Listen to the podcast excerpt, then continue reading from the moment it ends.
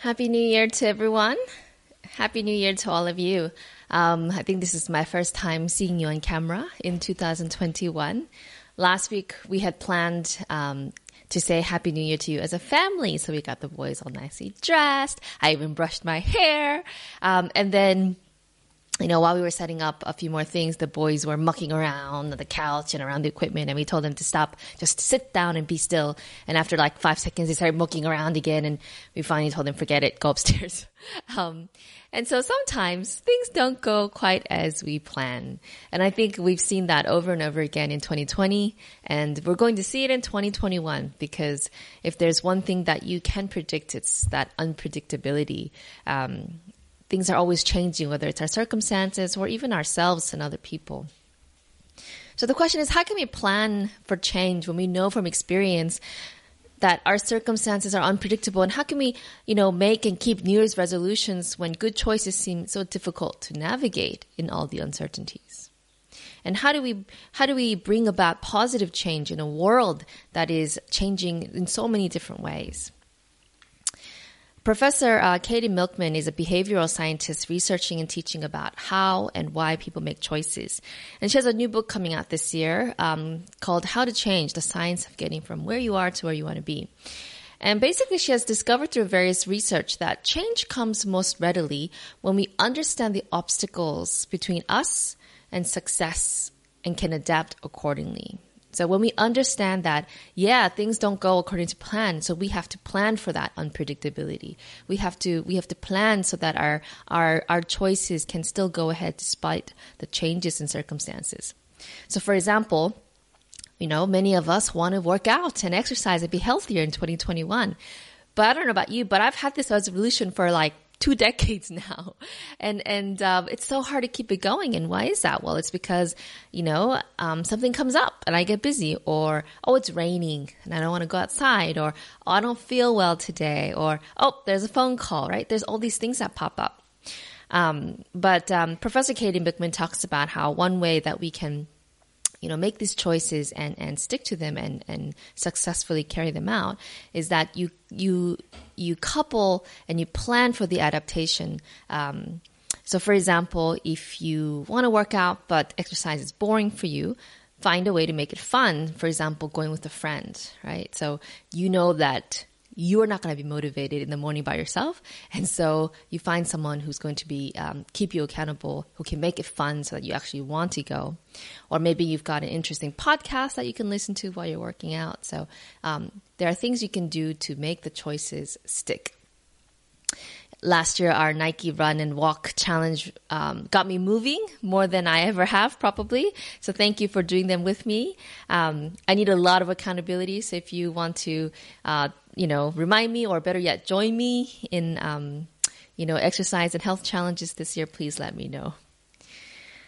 You know, it's tempting whenever we think about change um, to think that it's only for the lucky and the strong, especially when it comes to spiritual habits and disciplines and temptations. When we struggle with the same things over and over again, we, we get discouraged and we wonder, is change really possible? And I think sometimes we either just give up altogether, or we continue to make unrealistic demands of ourselves and others, right? Why can't we change? Getting frustrated. Why can't they change and getting angry? I like to look at some of the misconceptions we have about change by looking at the story of a man named Captain Naaman, found in the book of 2 Kings, chapter 5 in the Bible. Captain Naaman was the commander of the Syrian or the um, the Aramean army, uh, which had defeated the Israelites. And so here he is, the victor, right? And it was around 850 BC, and he's got both fame and fortune. But there was just one problem. It says in 2 Kings chapter 5 verse 1. Now Naaman was the commander of the army of the king of Aram, which is also called Syria. He was a great man in the sight of his master and highly regarded because through him the Lord had given victory to Aram. He was a valiant soldier, but he had leprosy. Leprosy was the term um, in those times given for any kind of skin condition. So it could have been as mild as a, you know a few kind of skin patches and, and discoloration and discomfort, or it could have been really extreme to the point that you know, it was the kind of leprosy that left uh, the nerves to malfunction so that you could not feel pain and you would lose your extremities, you know, uh, because you don't know that your finger is on, you know, is getting chopped or on fire, etc. And then you get infections in your body, um, and so many of them would die. And so these patients were misunderstood, they didn't understand the disease, and they were quarantined in leper colonies. So leprosy for Naaman was was in a way um, not just a death sentence, but it meant the end of everything that he held dear. Right? He would have to be separated um, from society, from family. He would lose his, you know, hard worked career um, and all his wealth and fortune. And so, at the height of his power and wealth, Captain Naaman um, had this unexpected twist in his life. And nothing, no amount of wealth, no amount of honor could heal him. But God had a plan for him. So we read on in 2 Kings chapter 5 verse 2 and 3. Now bands of raiders from Aram had gone out and had taken captive a young girl from Israel, and she served Naaman's wife. She said to her mistress, If only my master would see the prophet who is in Samaria, he would cure him of his leprosy. Now these Arameans or Syrians, like I said, had probably killed this little girl's family. And so she was left an orphan by their deeds, and she had been taken as a slave to serve um, Naaman's wife. So here she is in this foreign country, in enemy territory, so to speak. But instead of living in bitterness, which so many of us um, could have done, and as, as we see around the world, there are people who who who um, because of their bitterness can't let go of certain things. And this little girl, instead of instead of um, you know, she had every right to be angry, to be frustrated, to be sad, to be upset, um, and to and to um, you know think that Naaman's leprosy was a good, you know, just desert for what he had done um, in in conquering Israel and killing her family, etc. But instead of responding in vengeance, this little girl has this incredible kindness and forgiveness and generosity in her heart that not only does she think that he can be healed, she knows he can be healed. And this theology is actually quite incredible and centuries ahead of our time because for so long people thought that God blesses those who are close to him. God blesses those who follow him and that everyone else is just doomed, right? That, that, that the God of Israel is for Israel. And, and we see that centuries later, when Jesus' disciples are, are with Jesus and a, a woman from a foreign country comes and begs Jesus to heal her daughter, that the disciples are thinking, ah, healing, healing is only for the Israelites, right? And Jesus even tests the disciples to see, do they understand his theology? And they didn't, right? And Jesus has to show them that God is there for everyone. But here is this young Israelite girl almost a millennia before the time of Jesus, who understands that God not only can heal Captain Naaman, but there's a certainty. She says he will, right? He will cure him of his leprosy because she understands that God loves everyone. And she's willing to share this information with her mistress so that her enemy, right? Her captor, Captain Naaman, can be healed. She must have been a pretty extraordinary young lady because her mistress actually trusts her word, takes her word for it, right? And and not only that, but Captain Naaman believes her and takes her seriously enough to take this information, and he goes to him, his king, um, Ben Hadad II of Syria, and he basically asks him, "Hey." There is this prophet in our enemy territory, Israel, and I want to go. So can you work out the diplomatic political relations so that um, that can be arranged. So then King Ben Hadad II sends a letter to the king of Israel saying, "Hey, can you give safe passage to my um, commander to Naaman for him to go through your land to go see this man?" And so we pick up the story in uh, 2 Kings chapter 5 verses 9 onwards. It says that Captain Naaman went with his horses and chariots and stopped at the door of Elisha's house. Elisha sent a messenger to say to him, Go, wash yourself seven times in the Jordan, and your flesh will be restored and you will be cleansed. But Naaman went away angry and said, I thought that he would surely come out to me and stand and call on the name of the Lord his God, wave his hand over the spot and cure me of my leprosy. Are not Abana and Pharpar, the rivers of Damascus, better than all the waters of Israel? Couldn't I wash in them and be cleansed? So he turned and went off in a rage. Why was Naaman so angry? Well, there, there's a few reasons. You know, he had come all the way from Syria. This was his only hope, right? And and and he he had these expectations of what would happen.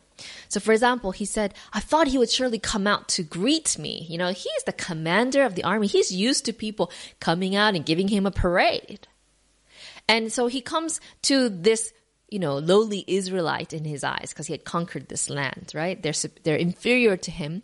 And instead of coming out and greeting him and, and showing him the honor and, and, and, and respect due to him, Elisha had just sent out his servant, Gehazi, to deliver this message. So his pride is wounded. He's quite insulted.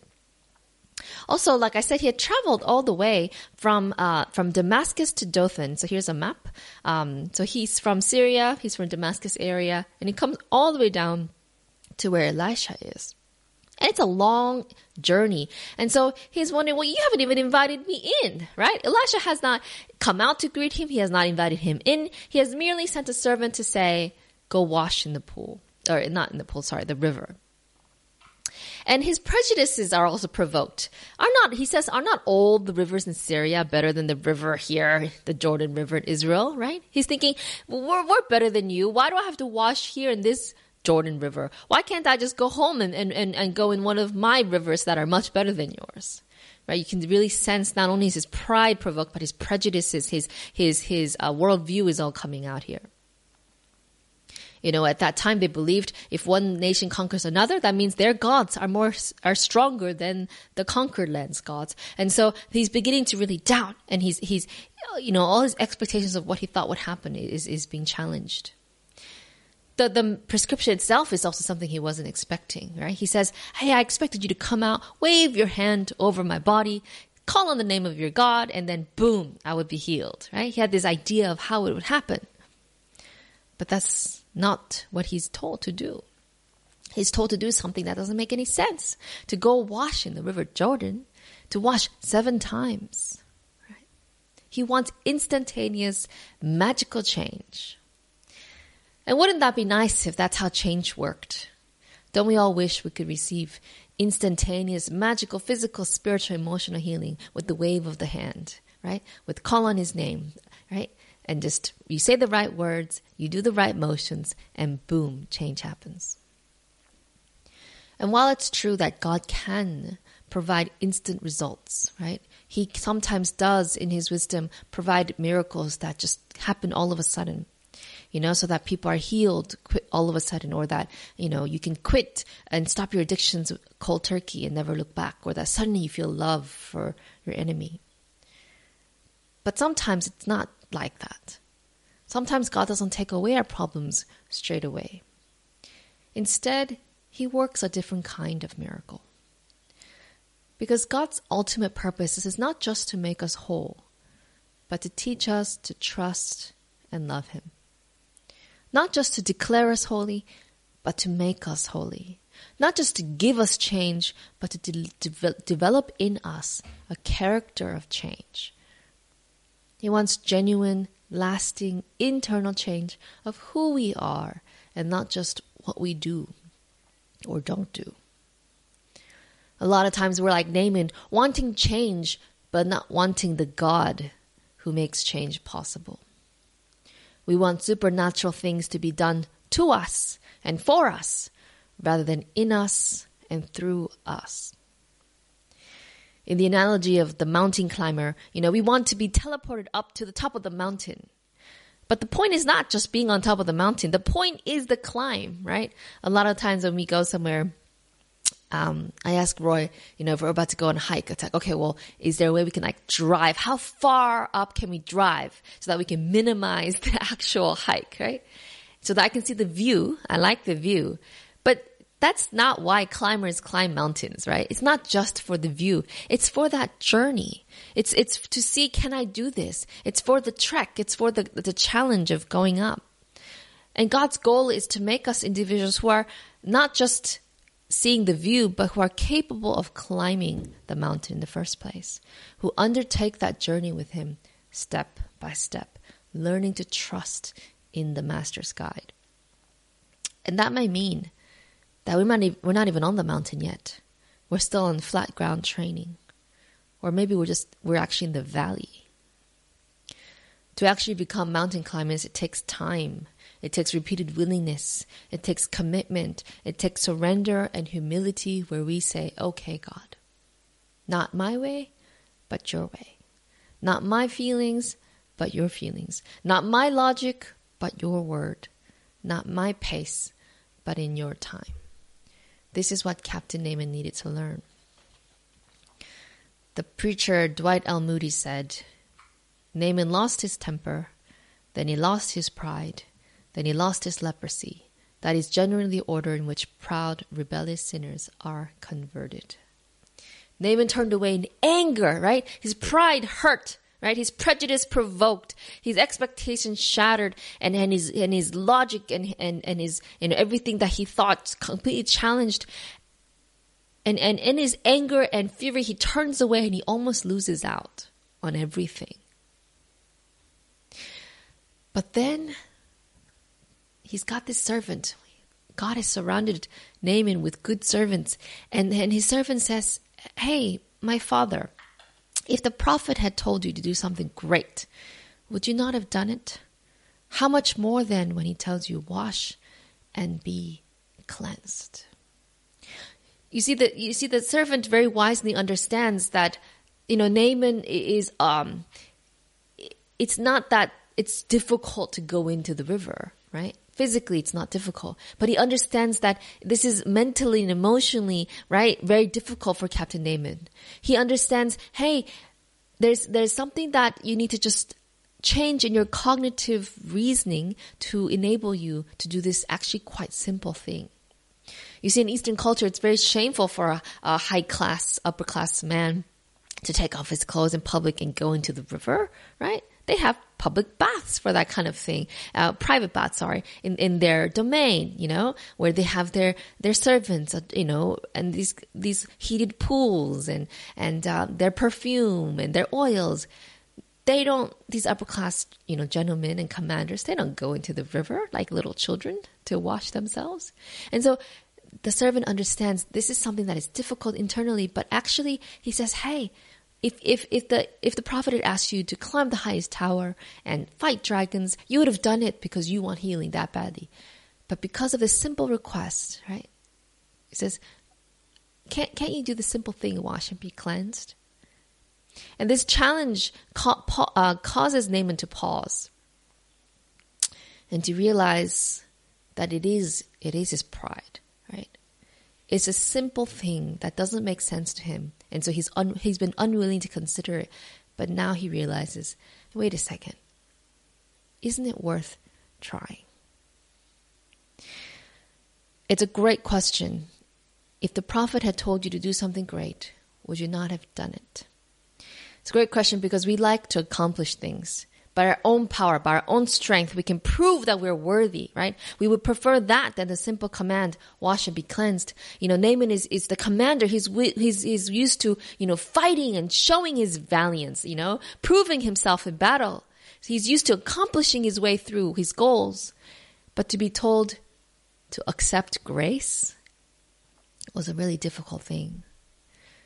Even for us, Salvation by grace is difficult to embrace for those of us who like to achieve, right? We're so used to the whole world being structured in such a way that, you know, the, the best working, the, the most talented, they get the prize, right? Survival of the fittest.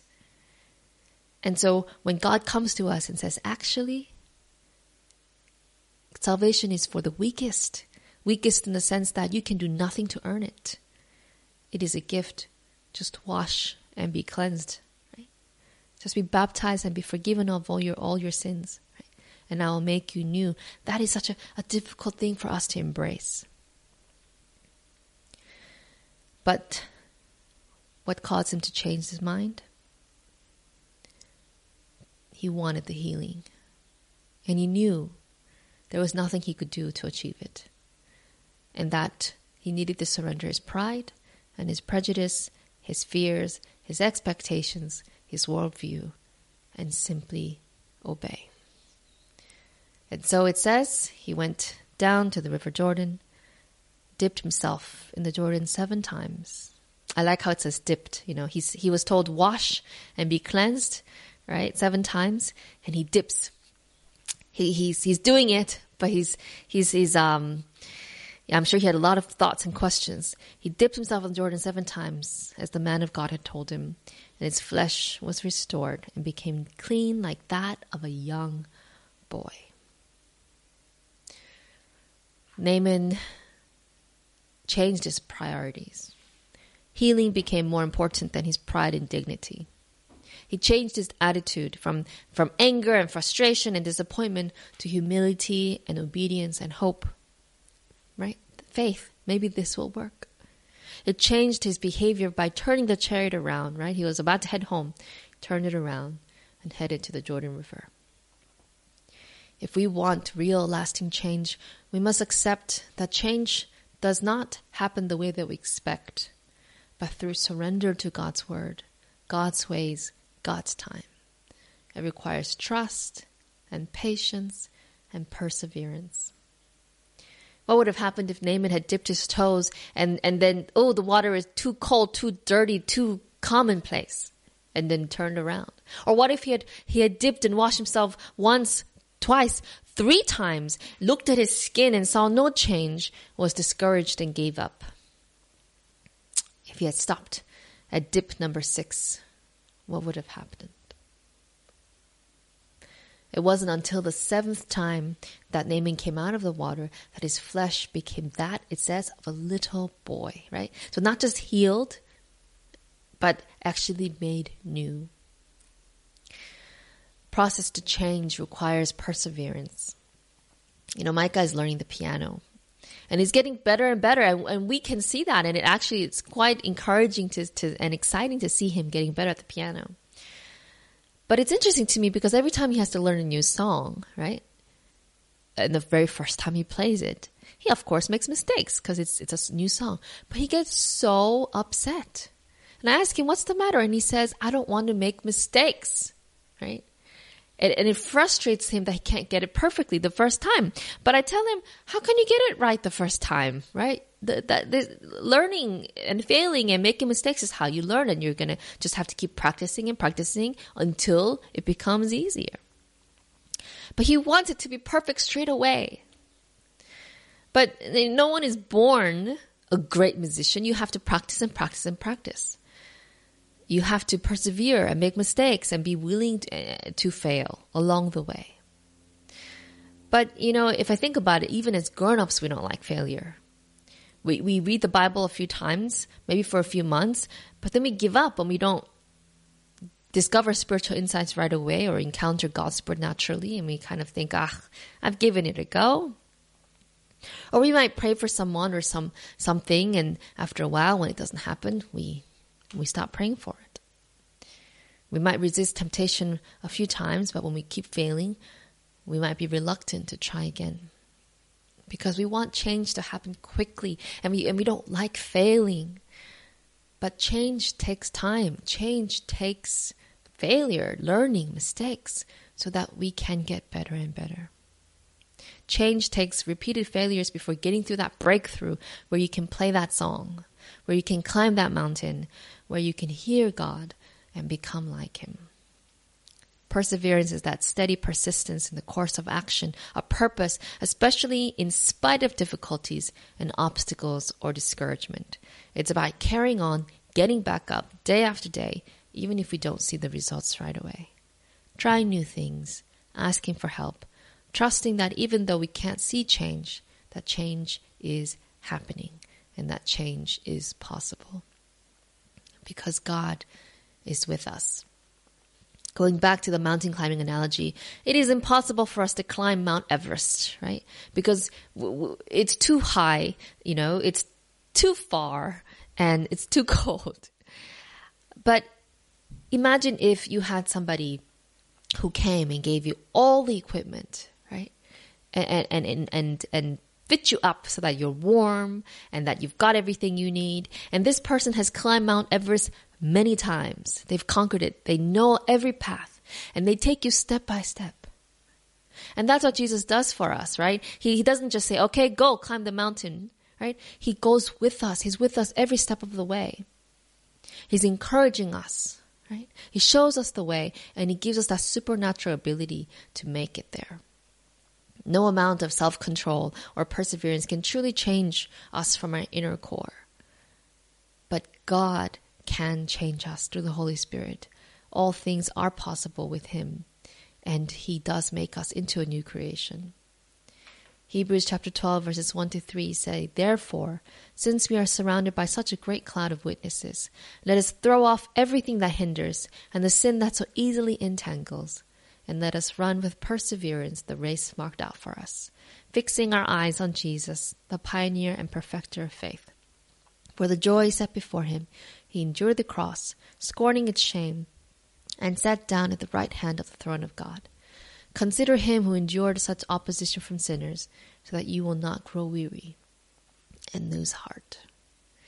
You see, Jesus has already climbed that mountain. He already climbed that hill of Golgotha, climbed the cross, and he suffered and died for us. He knows what it's like to resist temptation. He knows what it's like to be in, in, extreme suffering. He knows what it's like to be betrayed and lonely. He has been there before, and so he says, I can guide you step by step through what you're going through now. I can guide you step by step to, to the change that you desire, to the wholeness he, he has in mind for us.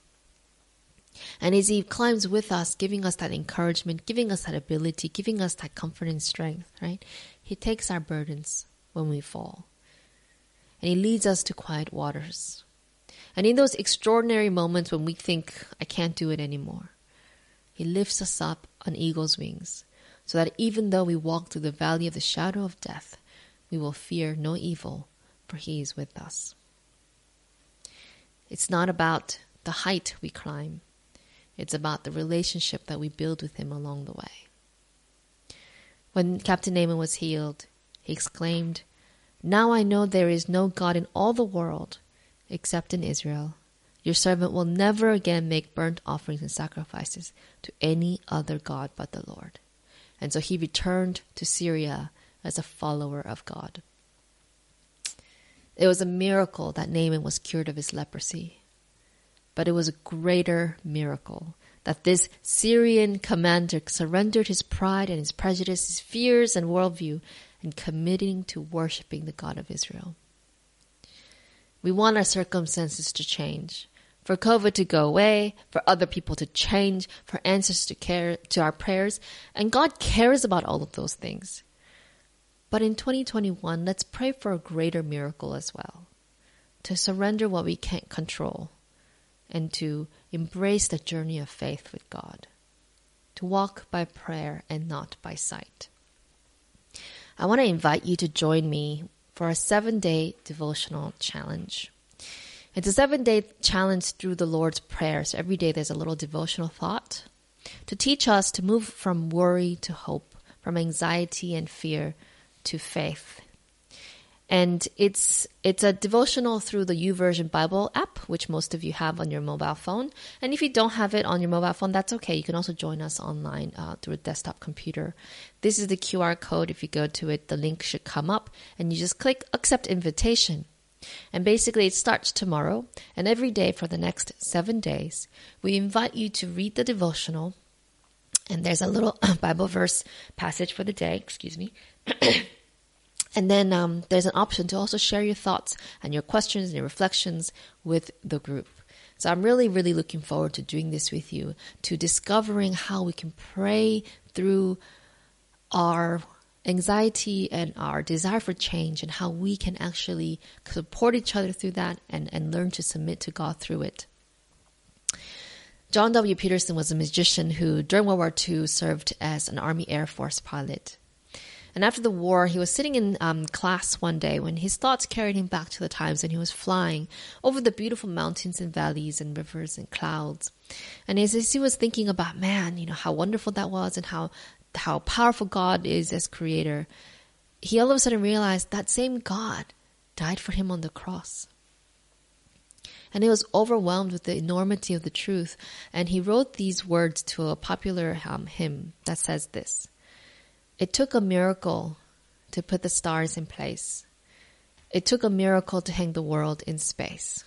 But when he saved my soul, cleansed and made me whole, it took a miracle of love and grace. And that same power that created the heavens and the earth with his word, that same power can make us new, can recreate us and bring us the change that we desire. And so I pray that in 2021 that my life and your life may be miracles of God's love and grace.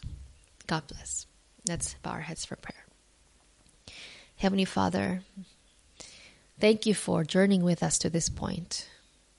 Forgive us for throwing tantrums along the way, for getting discouraged, for thinking you had abandoned us, for walking away sometimes. Father, help us to realize that it's it's not about getting to where we want to be so much as the journey with you, learning from you, learning to surrender. Help us, Father God, to let go of our pride and our prejudices and our fears and our and our thoughts of what can and cannot be and our expectations and to learn to accept and embrace grace and salvation and your will for what it is. To follow you, even if it doesn't make sense, even if it goes against what we would like. And help us in our obedience to, to discover healing and wholeness and salvation and a new commitment to you. And Father, we ask for a special healing for our beloved um, friend Ruth and for others who might be going through a really difficult time, whether it's physically, spiritually, emotionally, mentally, Father, or relationally. We ask for a special healing upon them. We believe that you can bring about this healing. But more importantly, Father, we also believe that through that process of healing, that you are with us every step of the way. And so, Father, we ask for greater humility and trust in 2021. And for all those um, who are journeying with us through the Bible reading challenge, Father, um, may it really bless us and help us to discover how to pray better and how to listen better and obey you so that in 2021 we really can experience the miracle of change. We pray in the name of your Son, Jesus. Amen.